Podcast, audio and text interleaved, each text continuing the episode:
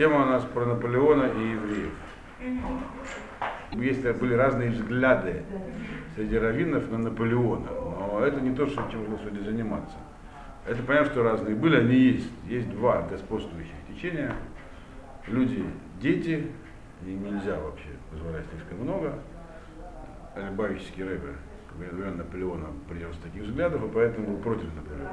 Есть другое направление, вот, которое отражает историю, когда я вам рассказывал, знаем на Тора, что люди сами должны решать, что им делать. Значит, и не надо их искусственно, то есть не нужно использовать репрессивные режимы для того, чтобы держать евреев везде, самим же евреям. Значит, но мне лично ближе. То есть есть большой фольклор о том, как Наполеон относился к евреям. Это тоже мало значительно, хотя и любопытно. Это мы тоже можем упомянуть. Самое главное это то, как Наполеон повлиял именно на еврейскую историю. Вот это то, что важно понимать, знать. Значит, ну, начать можно с фольклора, поскольку Наполеон фигура видная, все про него знают, э, то он тоже большую роль в еврейском фольклоре сыграл. Есть много разных историй, сказок. У хабадников, особенно предыдущего поколения, сохранилось, я был такой синагоги Аврумаба, он часто рассказывал всякие байки. Он умер в возрасте 103 лет в Иерусалиме, говорил. Он был шамесом малой синагоги много-много лет. Э, он под конец уехал в Израиль, и там умер в возрасте 103 лет. Авруаба Эздре. Вот, э, значит, по происхождению горский еврей, который ребенком попал к Хабаднику.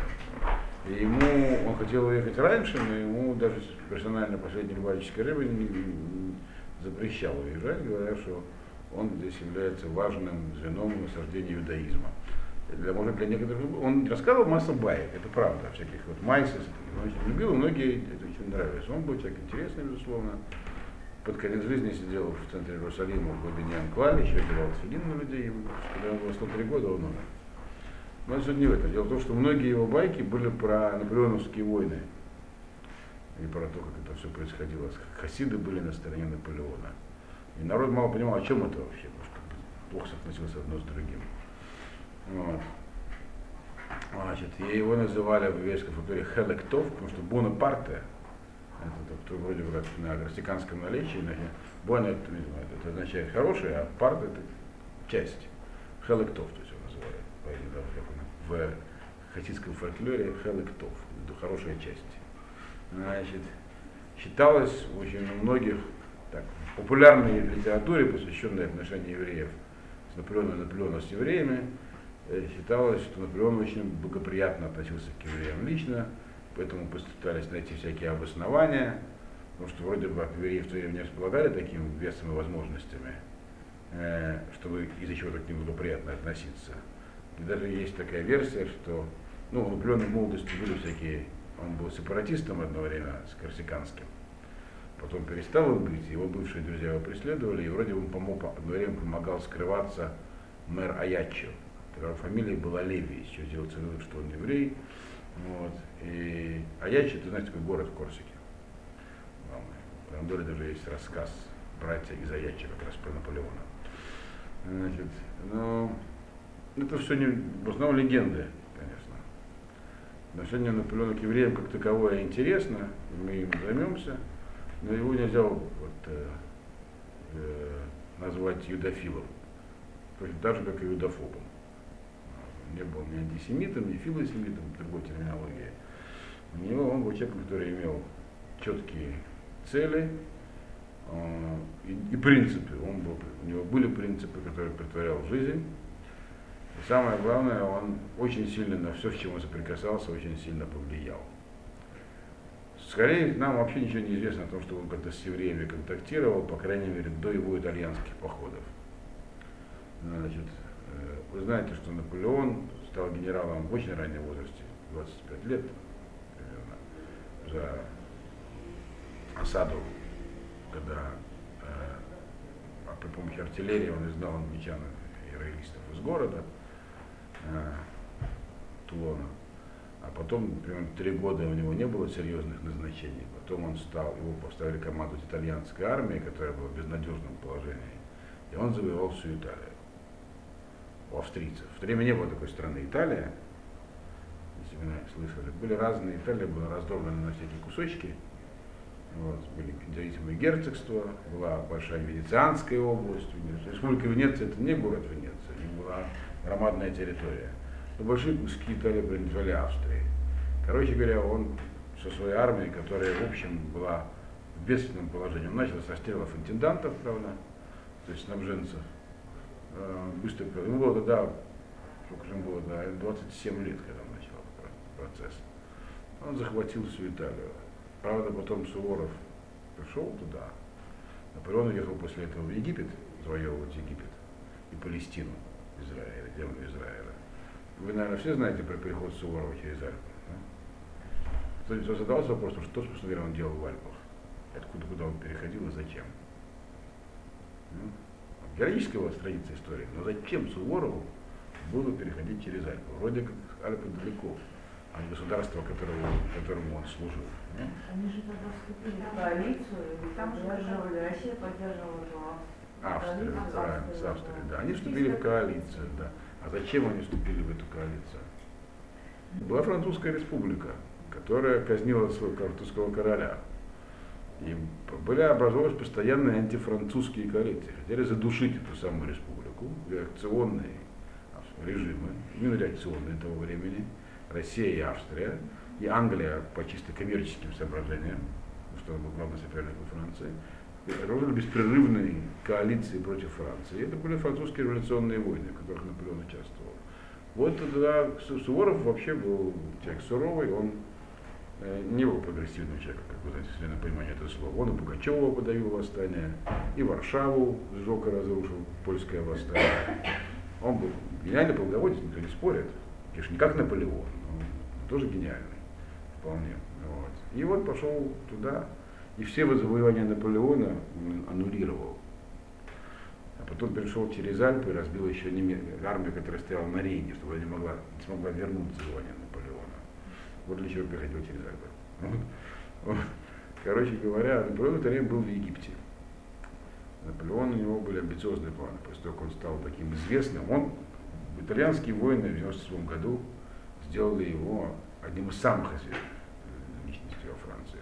время надо теперь сделать короткую предысторию, дойти до этого момента. Да, вот, когда он вел итальянский войны, вот тогда он впервые столкнулся с евреями. Скорее всего, по крайней мере, это первые зарегистрированные контакты его с евреями как с массой, потому что известно, в Наполеоновские войны описаны подробнейшим образом, он об этом позаботился сам, вот, лично, никому не доверил историкам. Все записано, документировано, все абсолютно. Он был человек очень порядочный, очень любил науку, был сам ученый, такой был серьезный человек.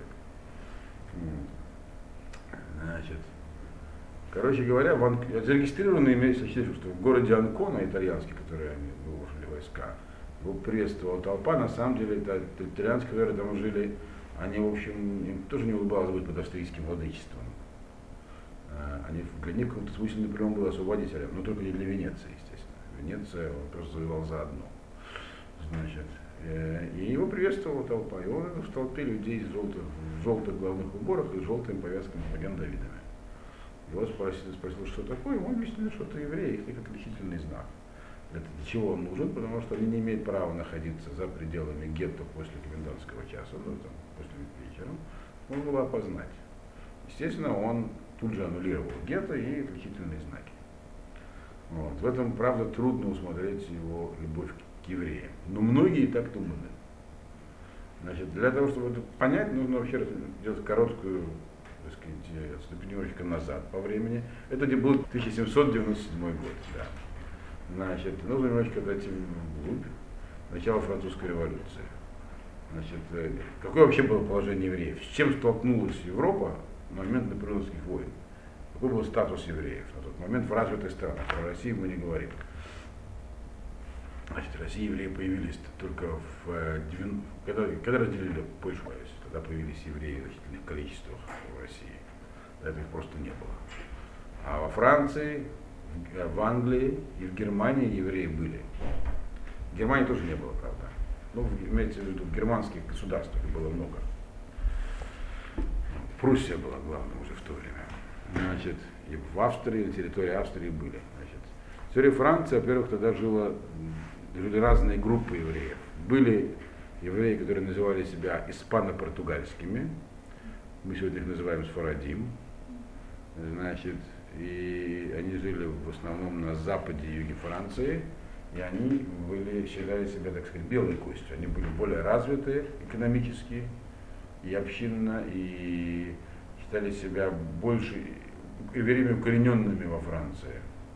И были восточные евреи. Под восточными тогда имеется не выходцы из Восточной Европы, а те, которые жили в восточных областях Франции, или за Лотарингия, которые все время были спорными между Францией и Германией, как вы знаете. Значит, город Страсбург, столица Эльзаса, те евреи, они были, считались, эм, их, по крайней мере, сефарские евреи, считали они на себе себя ровными. Были еще евреи в других местах, то примерно 40 тысяч евреев примерно жило во Франции. У них их статус был правовой, э, они не обладали теми правами. Тогда никто не обладал полными гражданскими правами. Это было сословное общество, не демократическое. Но евреи обладали в меньшей степени, чем все остальные. Как понятное дело, у них было ограничено. Как в России впоследствии, даже может быть частично хуже. Ограничение профессиональной деятельности, не, не, не имели права покупать землю, специальные еврейские налоги и так далее. Значит, Франция находилась в тяжелом состоянии на момент окончания XVIII века.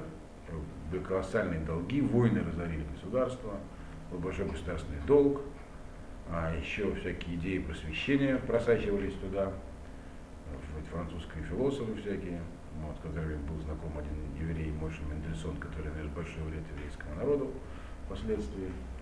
Значит, тоже философ. А в, а в Америке уже победили, победила революция. В общем, интересно, что французы поддерживали американскую революцию в пику англичанам, что американская революция была против англичан. Но тут всякие идеи подоспели. В общем, короля не было последнего этого Людовика, на тот момент последнего. Не было выбора, он должен был создать генеральные штаты. В то время уже был парламентаризм. Примерно как в России, от всего этого отстал на сотню-другую лет. Э, но э, это еще появилось, первые так современной демократии, это Великая Хартия вольностей 13 век в Англии. Э, для чего нужна была такая демократия королям и царям, которые, в принципе, могли делать все, что хотели? Налоги не собрать было. Расходы большие, война требует много денег, их нету. Где нужно взять деньги? С населения благодарного собрать. Это нужно собрать налоги. Если население не хочет платить налоги совсем, и понимает, что у него собирают деньги и тратят их непонятно на что, но это не будет платить. Можно просто послать войска, сжечь деревни, собрать последнее. Но таким образом бизнес будет уничтожен. Больше там никаких налогов после этого не соберешь. Для этого в свое время была подписана Великая Хартия Вольности, по которой английский монарх э, обязывался уважать права определенных высших слоев общества и за это они должны были помогать собирать налоги. Поэтому в Англии периодически собирался парламент, и был парламент как орган, который как бы выражал волю народа королю, король должен был выслушивать, идти им навстречу. За это они ему платили налоги. Да, как бы. Это давали деньги на всякие государственные проекты. Такое соглашение. Это начало демократии. Во Франции тоже был такой орган, назывался Генеральные Штаты, для того же самого. Только он не собирался на тот момент уже больше ста лет. Последний раз собирали Евростаты до этого в 1615 году, по-моему. Тут у короля была, вызвал Людовик, 14 да, последний, или 15 14 а? 14 по-моему. Вот. Собралось у него, значит, было безвыходное положение, и он собрал Генеральные Штаты в 1788 году. Ну, дальше дальнейшие события известны. Э, эти Генеральные Штаты в итоге были недовольны королем, назвали себя, это название их парламента, объявили себя национальным собранием, впоследствии как бы взяли, взяли себе власть, потом, когда в 91 году король собирался удрать из Франции, его поймали, осудили и казнили, впоследствии казнили его жену Марию Антуанетту, и начался потом и кабинский террор, всякие притрубации. Но до этого еще, когда создавались генеральные штаты, как их созывали? Э, когда в России в 20, уже в 20 веке решили собрать нечто подобное Государственную Думу, то все примерно по одному образцу делалось. Были представители сословные. То есть граждане, которых наделяли избирательным правом, должны были выдвинуть своих представителей, написать им наказы. Эти существовали законодательные акты, как писать наказы. Что они хотят попросить от короля? В обмен на деньги, которые он от них хочет. Вот. И, естественно, евреи тоже пытались попасть в число этих представителей. И практически нигде им это не было позволено, особенно в Лотарингии, но кое-где, то есть еврейские представители в некоторых местах были как бы отдельно собирались и или через неевреев, но были представлены их требования тоже. Что интересно, большинство областей Франции среди своих наказов, то есть того, что они хотели, дворянские, там отдельно дворянские, отдельно третье сословие выбирало своих представителей. И дворяне, и многих местах третьего сословия в числе наказов, которые они хотели, чтобы король удовлетворил, было представление равных прав евреям и вообще в равных гражданских правах по разным причинам. Кроме восточных областей, в Лидасе Таринге как раз там очень сильно антисемитские настроения. А? Возможно. Э, официальная версия, что там евреи больше всего занимались ростовщичеством. Но тоже это трудно сказать. Ростовщичеством занимались почему? Потому что там, было, там была земля, которую крестьяне хотели покупать, брали деньги, хотели отдавать. То есть и евреев не было других возможностей чем-то другим заниматься. История стандартная, это проходили ее неоднократно и до и после еврейской истории. Вначале, как говорю, бабушка, просто бьют и плакать не дают, в общем-то. Э, но, тем не менее, э, у еврейский вопрос тогда уже встал, он не был таким главным, но, тем не менее, он обсуждался и, э, естественно, муссировался при, уже при выборе Генеральные Штаты, впоследствии в национальный когда было национальное собрание, которое уравняло всех граждан в правах, устранило сословные различия. Евреям не предоставило равных прав поначалу. Еще было несколько лет борьбы, которые на стороне евреев были всякие выдающиеся деятели. Вот, интересно, что Робеспьер тоже был на стороне, Мирабо на стороне евреев. Не то, что на стороне евреев. Они говорили, что во Франции не может быть равенства. Не братство там, со свободой. Так, не может быть одна группа населения из него исключена тогда ни свободы, ни равенства, ни братства. Короче, к 1793 году евреям предоставили равные права. Это были угрозы погромов, там всякое было. То есть, то есть в общем-то, э, в Госдуме русской проходили похожие процессы перед революцией. Вот. Значит, права эти, правда, они вышли боком сразу же, поскольку э, Потом начался, вы знаете, во Франции кабинский террор. Э, там все радикализировалось, все, снимали друг другу головы на гильотине. Каждые последующие были более рьяными, чем предыдущие. Вначале там были эти самые э, якобинцы, это были левые среди левых. Журналисты вначале тоже были левыми, но они уничтожили всех роялистов. Левый и правый появились, как говорится, с тех пор. Это было расположение мест во французском этом самом конвенте. Левые и правые. То есть умеренные сидели справа, а радикалы слева. С тех пор пошли э, названия левые и правые. Вот. Хотя на самом деле мы понимаем, что это еще заложено в системе, что написано, что лев хахам лаемин, лев ксиль смоль. Это еще написано в Мишле, что сердце умного вправо, а это самое сердце дурака влево.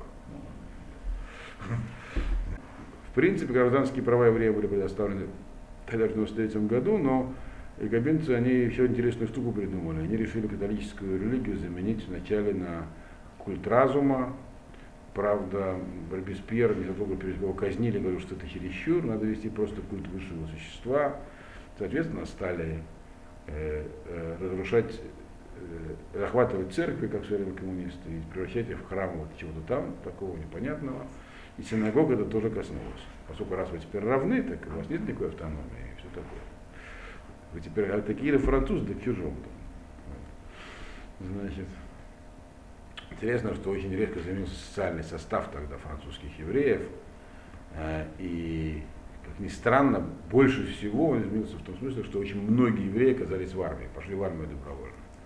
даже стали офицерами. Только в одном Париже было примерно порядка двух тысяч евреев, которые оказались в национальной гвардии. Был даже один стал полковником, что командовал полком стрелковым. Хотя стрелковые части не были престижными. Вот. Артиллерия была самой престижной силой, и кавалерия, конечно. Стрелковая, но тем не менее все равно полка, командовать полком французской армии. Это был еврей, даже который стал полковником. Евреи поддерживали революцию? А? Евреи, конечно же, поддерживали революцию.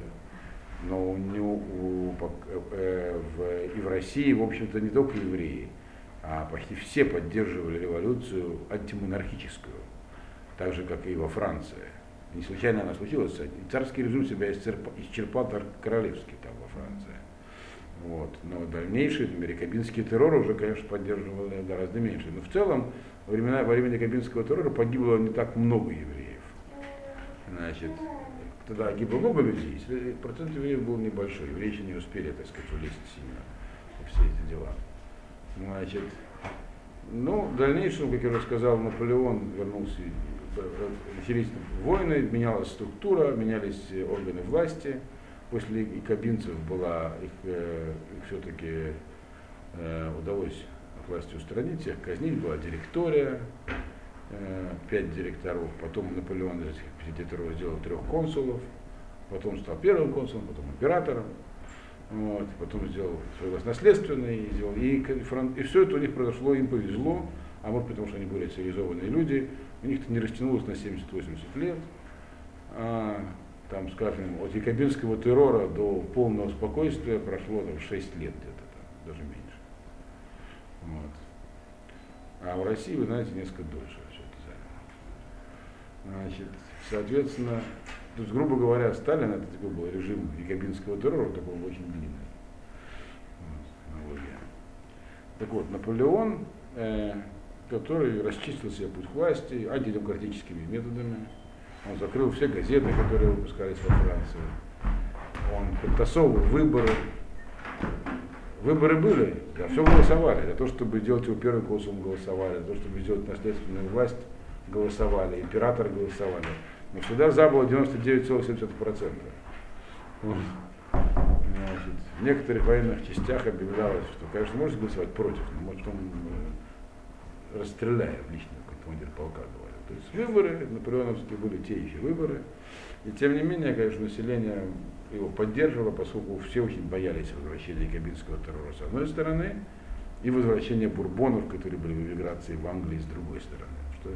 Что передел всего, чего было достигнуто, уничтожение, были реальные завоевания, многие люди, так сказать, сумели выдвинуться, продвинуться. Наполеоновская армия, она была такой могущественной, не потому что, не только потому, что он был гением, он был гением, безусловно.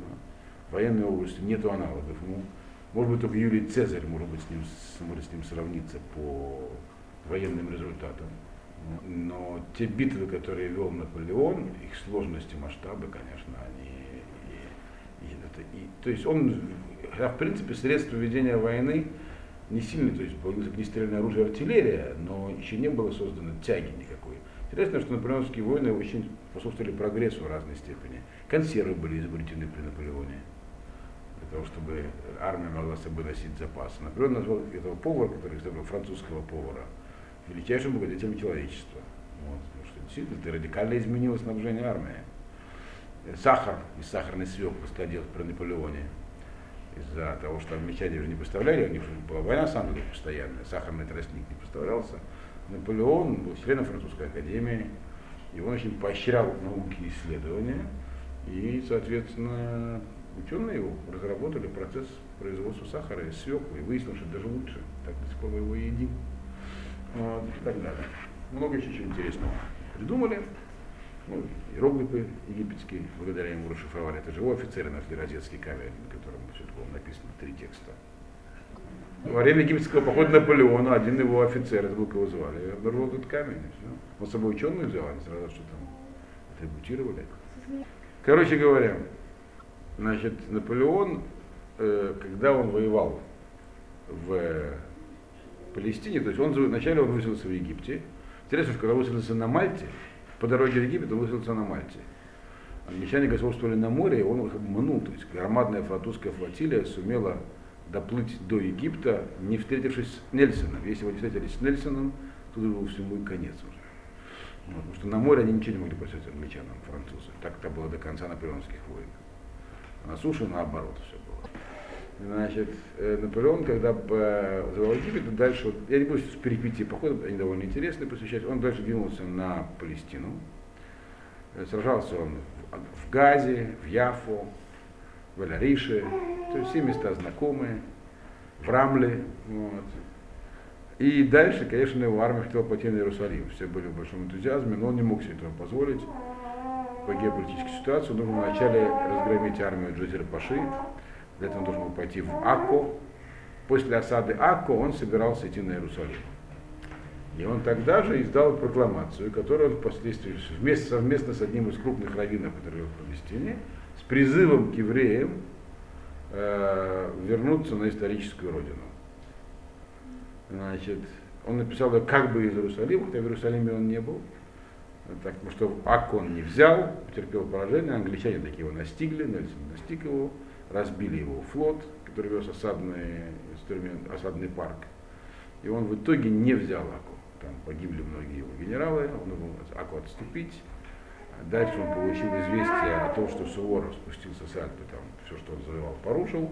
Народ в Париже бунт, уже начинает бунтовать, директория недовольны, он бросил армию, то есть не бросил, а оставил нам своего заместителя, вообще два года находилась в Египте, и уехал в Париж и стал там первым консулом и так далее. Сначала он там разгромил роялистов, это первое применение артиллерии в городских условиях, Наполеон тоже, тогда же. Он правильно оставил пушки дворца, по-моему, и реалистов, которые хотели под шумок захватить власть, обратно призвать Людовика, да, Людовик, который сидел в, в, Лондоне, он просто их, так сказать, снес картечью. Картечь только страшно. И, и стал еще более популярен. Э, значит, так вот, э, он издал прокламацию, которую он предлагал сам, в самой книжке, которую он написал, в отчете о египетском походе, он почти не упоминает, практически не упоминает евреев но в, э, он, он закрыл все газеты, но четыре оставил. Сколько там было? Где? Там были, там, может быть, сотни. Там было очень пестрое население, он сам об этом пишет, что там были мамлюки, арабы, он, кстати, уничижительно называется об арабах. Вот. Уничижительно, то есть, как бы говорит, что военные силы, то есть дикая толпа не было никакой военной силы организации. О мамлюках очень положительно, как о военных вот. И у него с тех пор появилась мамлюкская рота в армии, они дали ему личную присягу верности. Вот. Плюс там всякие еще другие. Он там описывает, там них, иногда против них выходило воев, сражаться в поле 10 разных там народов вообще. Армия турецкая была очень экзотичная. Ну, французская армия тогда была вне всякой конкуренции. Что, вот, а, тем не менее, Аку не взяли. Осадный парк был уничтожен англичанами. Флот подвел. Значит, так вот эта прокламация, на самом деле, она намного круче, чем декларация Бальфура, которую издал Наполеон. Там он прямо говорит, что я, речь не о том, чтобы вам выдал, это не, я вас не призываю завоевать Палестину. Я вас призываю вернуться на свою родину. Это прямо пишет. Эта земля по праву принадлежит вам. И так далее. Так что он издал первый, такой, вот, первый серьезный призыв. У него были далеко идущие планы, конечно. Он хотел сделать оттуда поход на Индию и нанести удар Англии в спину. Но тем не менее евреев он призвал туда. Это исторический факт очень интересный. Значит, но это все больше отношение Наполеона с евреями. Дальше, э, если так пунктирно придемся по отношению Наполеона с евреями, а не на влияние его на, евреи, на еврейскую историю, о чем хотел поговорить. Сейчас, ну, сказать, половина на это, половина на это. Значит, то он еще сделал ряд таких актов, которые э, были направлены по отношению к евреям непосредственно на евреев постоянно. Ну, во-первых, всюду, куда его армия доходила, он отменял всяческие социальные барьеры, то есть свободу. Те, кто был социальное угнетение, неравенство гражданских прав, он отменял, за исключением России. В России он не издал прокламации об отмене крепостного права. Потому что он совершенно справедливо рассудил, он сам об этом пишет, что изучив состояние русского народа, я понял, что если мы издадим указ об отмене крепостного права и объявим лично свободными крестьян, они не в состоянии понять, что такое личная свобода без земли. Они тут же поднимут восстание э, и начнут просто резать и уничтожать э, своих господ, забирать землю, и просто страна погрузится в хаос, который мы не можем сейчас себе позволить. Поэтому в России он не объявил свободу. Если бы он ее объявил, я не думаю, что у Кутузова были хоть какие-то шансы бы тогда. Вот. Но он не мог себе этого позволить, потому что хотел, чтобы страна погружалась в хаос, он не хотел экономической разрухи. Хотя если бы это он сделал, то все, да. народ был готов, что называется. Значит, э, это стоило ему поражения, но он не, не решился, так сказать, на такие крайние меры. Он его меньше всего назвать интеллигентом, но он был ученый человек, очень ученый, образованный и очень ценил науку совсем не ценил гуманитарные науки. Технически очень ценил и был хорошим математиком. Там уже. Вот. гениальным артиллеристом, я уже сказал, просто военным. Так вот, значит, соответственно, евреи везде получали гражданские права, куда он доходил. Э, и интересно, что после его краха они остались в многих местах.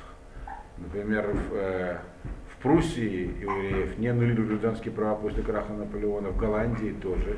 Даже в Англии э, э, в наполеоновские войны положили процесс началу эмансипации английских евреев. Она там, потому что англичане не могли себе позволить э, пренебрегать евреями, когда Наполеон вроде бы евреям дает все, делает их равными гражданами, а в Англии евреи дискриминировались. А кто финансировал э, коалицию антинаполеоновскую чаще всего деньги брали тех же Ротшильдов, еврейских банкиров. Поэтому, в общем, это положило начало эмансипации процесса евреев в Англии тоже, который завершился к 30-му только году в Англии. Во Франции быстрее и в, в тех странах, где была наполеонская армия, быстрее. В Пруссии, Голландии. Вот. Так что Наполеон еще создал такую, создал такую интересную организацию, а, называлась она Сангедрин. Вначале он создал процесс еврейских представителей, а потом Сангедрин, то, что он назывался Сангедрином. Это было в 1808 году, в 1807 году, в феврале, к апрелю она уже прекратила существование. И не то, что была какая-то длительная э, история. В несколько месяцев он собрал 71 э, человека, как положено. Вот. Из них, по-моему, 40 с чем-то были раввины, правда, не все из них были настоящие раввины. Часть была реформистами, в то время появились реформисты из Италии Германии. Часть была ортодоксальной раввины, часть были даже не раввины, а просто э, так сказать, видные евреи, лидеры. Во главе э, Сангедрина был поставлен серьезный Раф, Раф Довид Зинхейм, который написал комментарий на Гемор, который используется до сих пор. Он был крупный раввин, Зинхейм. Значит, он, он был сделан президентом Сангедрина. Но еще это было странное образование такое, называть его Сангедрином, это вызвало очень серьезную, это вызвало серьезную реакцию во всем мире. И в еврейском, и в нееврейском. А, это было главным, чуть ли не главным орудием э, пропаганды в руках Александра Первого. Он сразу говорил, а это антихрист. Он что же он созывает еврейских представителей, это равные права. Он он был официально объявлен антихристом. Правда, это не помешало Александру Первому через полгода заключить антилитический мир, э, обниматься, целоваться и обмениваться орденами. Но потом он снова стал в сторону Англии косить. Александр Первый. Вот. Значит, э, э, также это положило начало серьезному такому всяких легенд о еврейском всемирном правительстве. То есть это такой был акт. Он его созвал, и поставил перед ним ряд вопросов. 12 вопросов, которые должны были ответить. Они на них ответили. Вот. Значит, и ответы на них могут некоторые сегодня показаться странными, но они все имели под собой основу. Если вам интересно, какие ответы, какие вопросы, можете в этой книжке посмотреть, здесь переведены, а есть перевод на русской книжке. Значит, э, так вот, э, этот самый Санхедрин, конечно, уже долго не просуществовал, но он очень много волн произвел во всем мире. То есть такое произошло. Э, дальше э, Наполеон, как мы знаем, потерпел поражение. Интересно, что в Ватерло сражался еврейский батальон на. Даже не рота, а батальон. По крайней мере, так утверждает серьезный историк Мартин Гилберт в своем атласе. Но это подтверждается другими данными. То есть, в принципе, евреи достаточно серьезно поддерживали Наполеона, и для этого у них были все основания. Но Наполеон не всегда действовал проеврейски. Например, когда его армия возвращалась после победы в Илау, э, над русской же армией в очередной раз, он неоднократно бил русскую армию, в том числе под руководством, которая была под командованием Кутузова, как в Австралице, например. Значит, там, правда, Кутузов не был верховным командующим, но он командовал русской армией. Верховный командующий Александр Первый. Больше он такого не делал никогда, Александр Первый, как я понимаю. Значит, так э, ему пожаловались. В Страсбурге всегда были противоречия между местными жителями и евреями на еврейских ростовщиков, и он даже издал ограничительные законы против евреев, Наполеон, в 1806 году, или 2007 такой отстрочивал возвращение долгов еврейским ростовщикам, запрет заниматься артистической деятельностью на 10 лет, то есть разные всякие были меры, которые можно счесть антиеврейскими, они потом были отменены и так далее, но тем не менее известно, что один из его английских э, тюремщиков опекунов на острове Святой Елены задавал ему вопрос, почему вы так хорошо относились к евреям, спросил его прямо в лоб Наполеона. Это, естественно, написал в своих мемуарах потом. Наполеон ему сказал, что он ко всем относился одинаково, он не считал, что какие-то граждане должны быть ущемлены в правах по отношению к другим гражданам. То есть он сам себя не считал специально филосемитом. Так, он таковым и не был. Он был человеком, который верил в то, что, хотя он и не демократическими методами правил, но есть большая разница между его недемократическими методами и, например, там, сталинскими или даже царскими. Он недемократическими методами создал свободу. Действительно, э, это то, что он сделал с миром. Он, на, он сделал из Европы то, что Европа себя сегодня представляет. И это не могло не сказаться на евреях. И, это, и, и поэтому как раз был, так сказать, было разделение среди еврейских крупных раввинов в отношении к нему. Э, собственно говоря, что сделал Наполеон?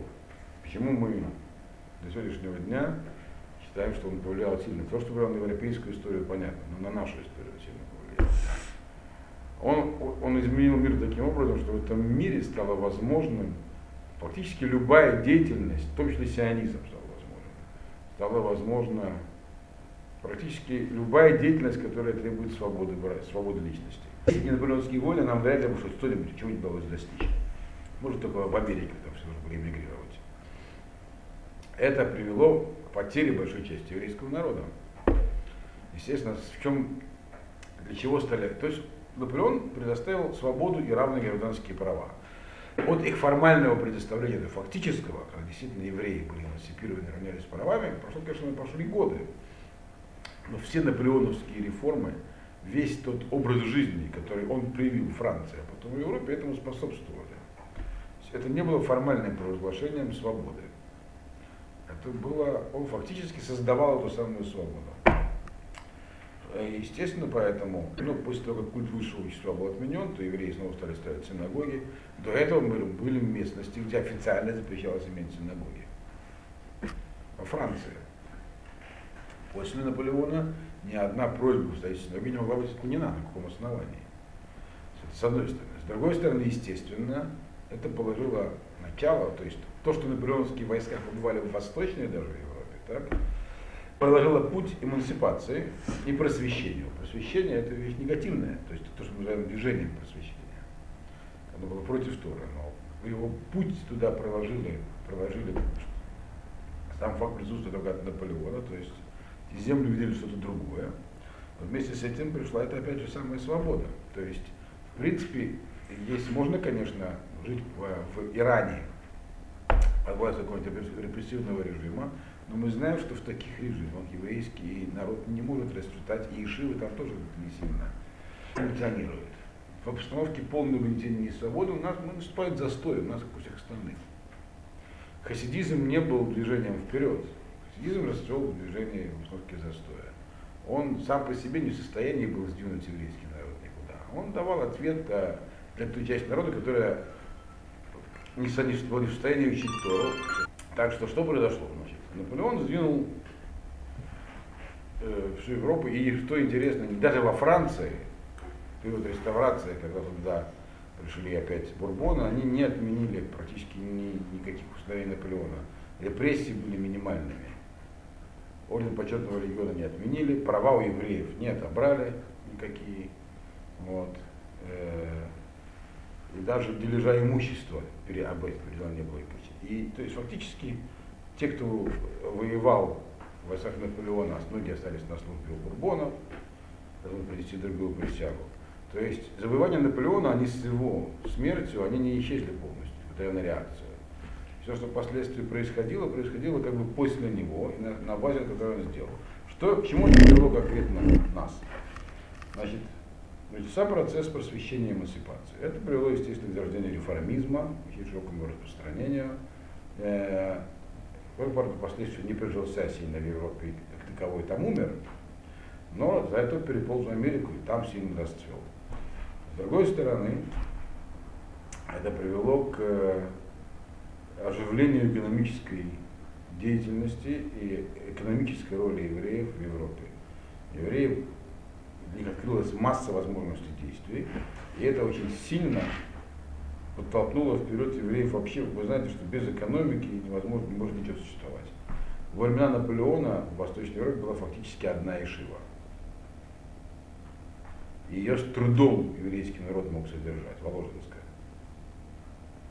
Э, значит, к концу 19 века Ишив было уже очень много. Например, кто содержал Ишива Слободку? Знаете?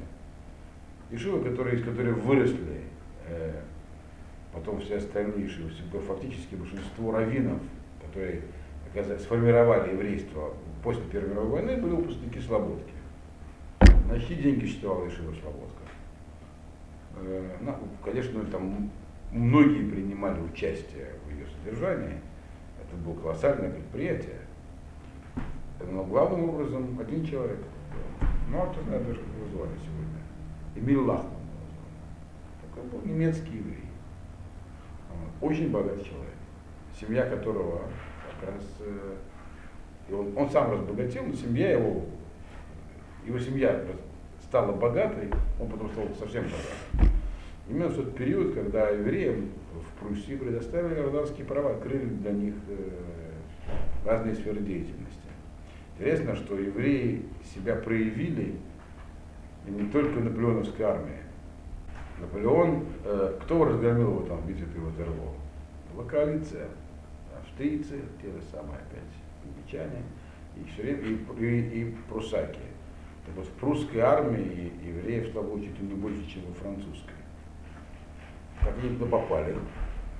До этого таких евреев не допускали. Наполеоновские войны изменили мировоззрение всех, с кем он сталкивался. Так, они открыли евреям разные дороги. Вот. И еще раз повторяю, это привело к тому, что масса евреев ассимилировалась и ушло от еврейства. Тот самый знаменитый Дрейфус, которого арестовали в 1995 году по обвинению в измене, что положило начало политическому сионизму, потому что Федор Герцель наблюдал, ему это не понравилось. Его арестовали в Йом-Кипурной подроме. Так, по крайней мере, я читал даже в двух источниках.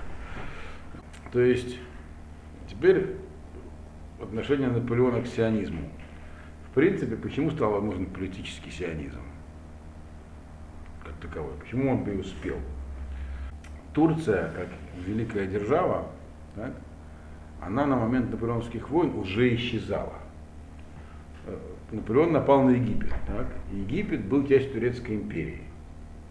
Парадоксальным образом, на первоначальном этапе Турция приветствовала нападение Наполеона на Египет. Турецкое правительство называлось Порта, атаманская Порта. Атаманы и османы это одно и то же, оттуманы.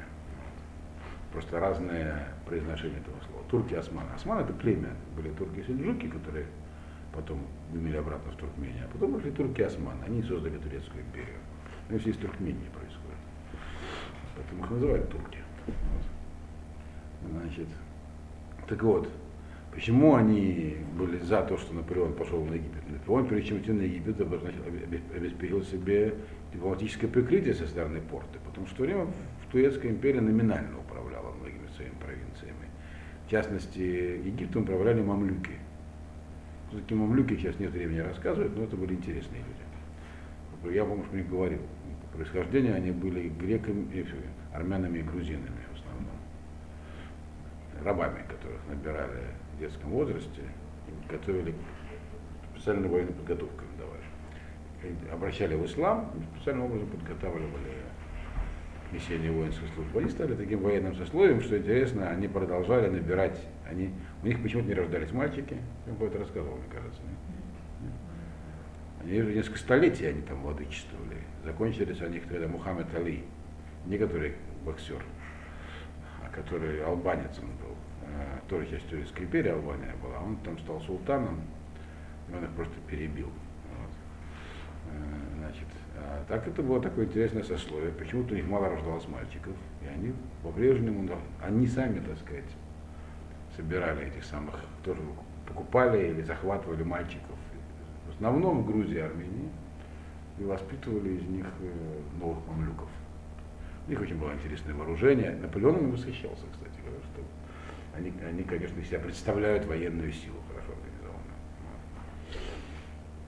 Интересно, что они так же, как и египтяне, брали на войну все свое золото. Вы когда задумывались, почему так много золота было на колесницах, которые море выкинуло на берег? Почему они египтяне с собой потащили все золото? Там есть разные объяснения, что они считают, что придает им силу, что это было их божество и так далее. Но мы видим, что они, они, они, не такие, не, они одни такие были. Через много лет после них то в том же Египте жили другие люди, назывались мамлюками, по происхождению совсем другие, но они точно так же, когда выходили на войну, брали с собой все свое золото, все свои деньги. Поэтому очень выгодно было их это побеждать. Сразу было имущество. Наполеон пишет об этом сам с удивлением. Почему-то они так поступают. Значит, соответственно, Турецкая империя в тот момент, она как бы... Потом англичане, правда, перевербовали турецкого султана. И он выслал против Наполеона войска, но тем не менее Турецкая империя распадалась. Значит, и э, Наполеон э, это всем, всему миру наглядно показал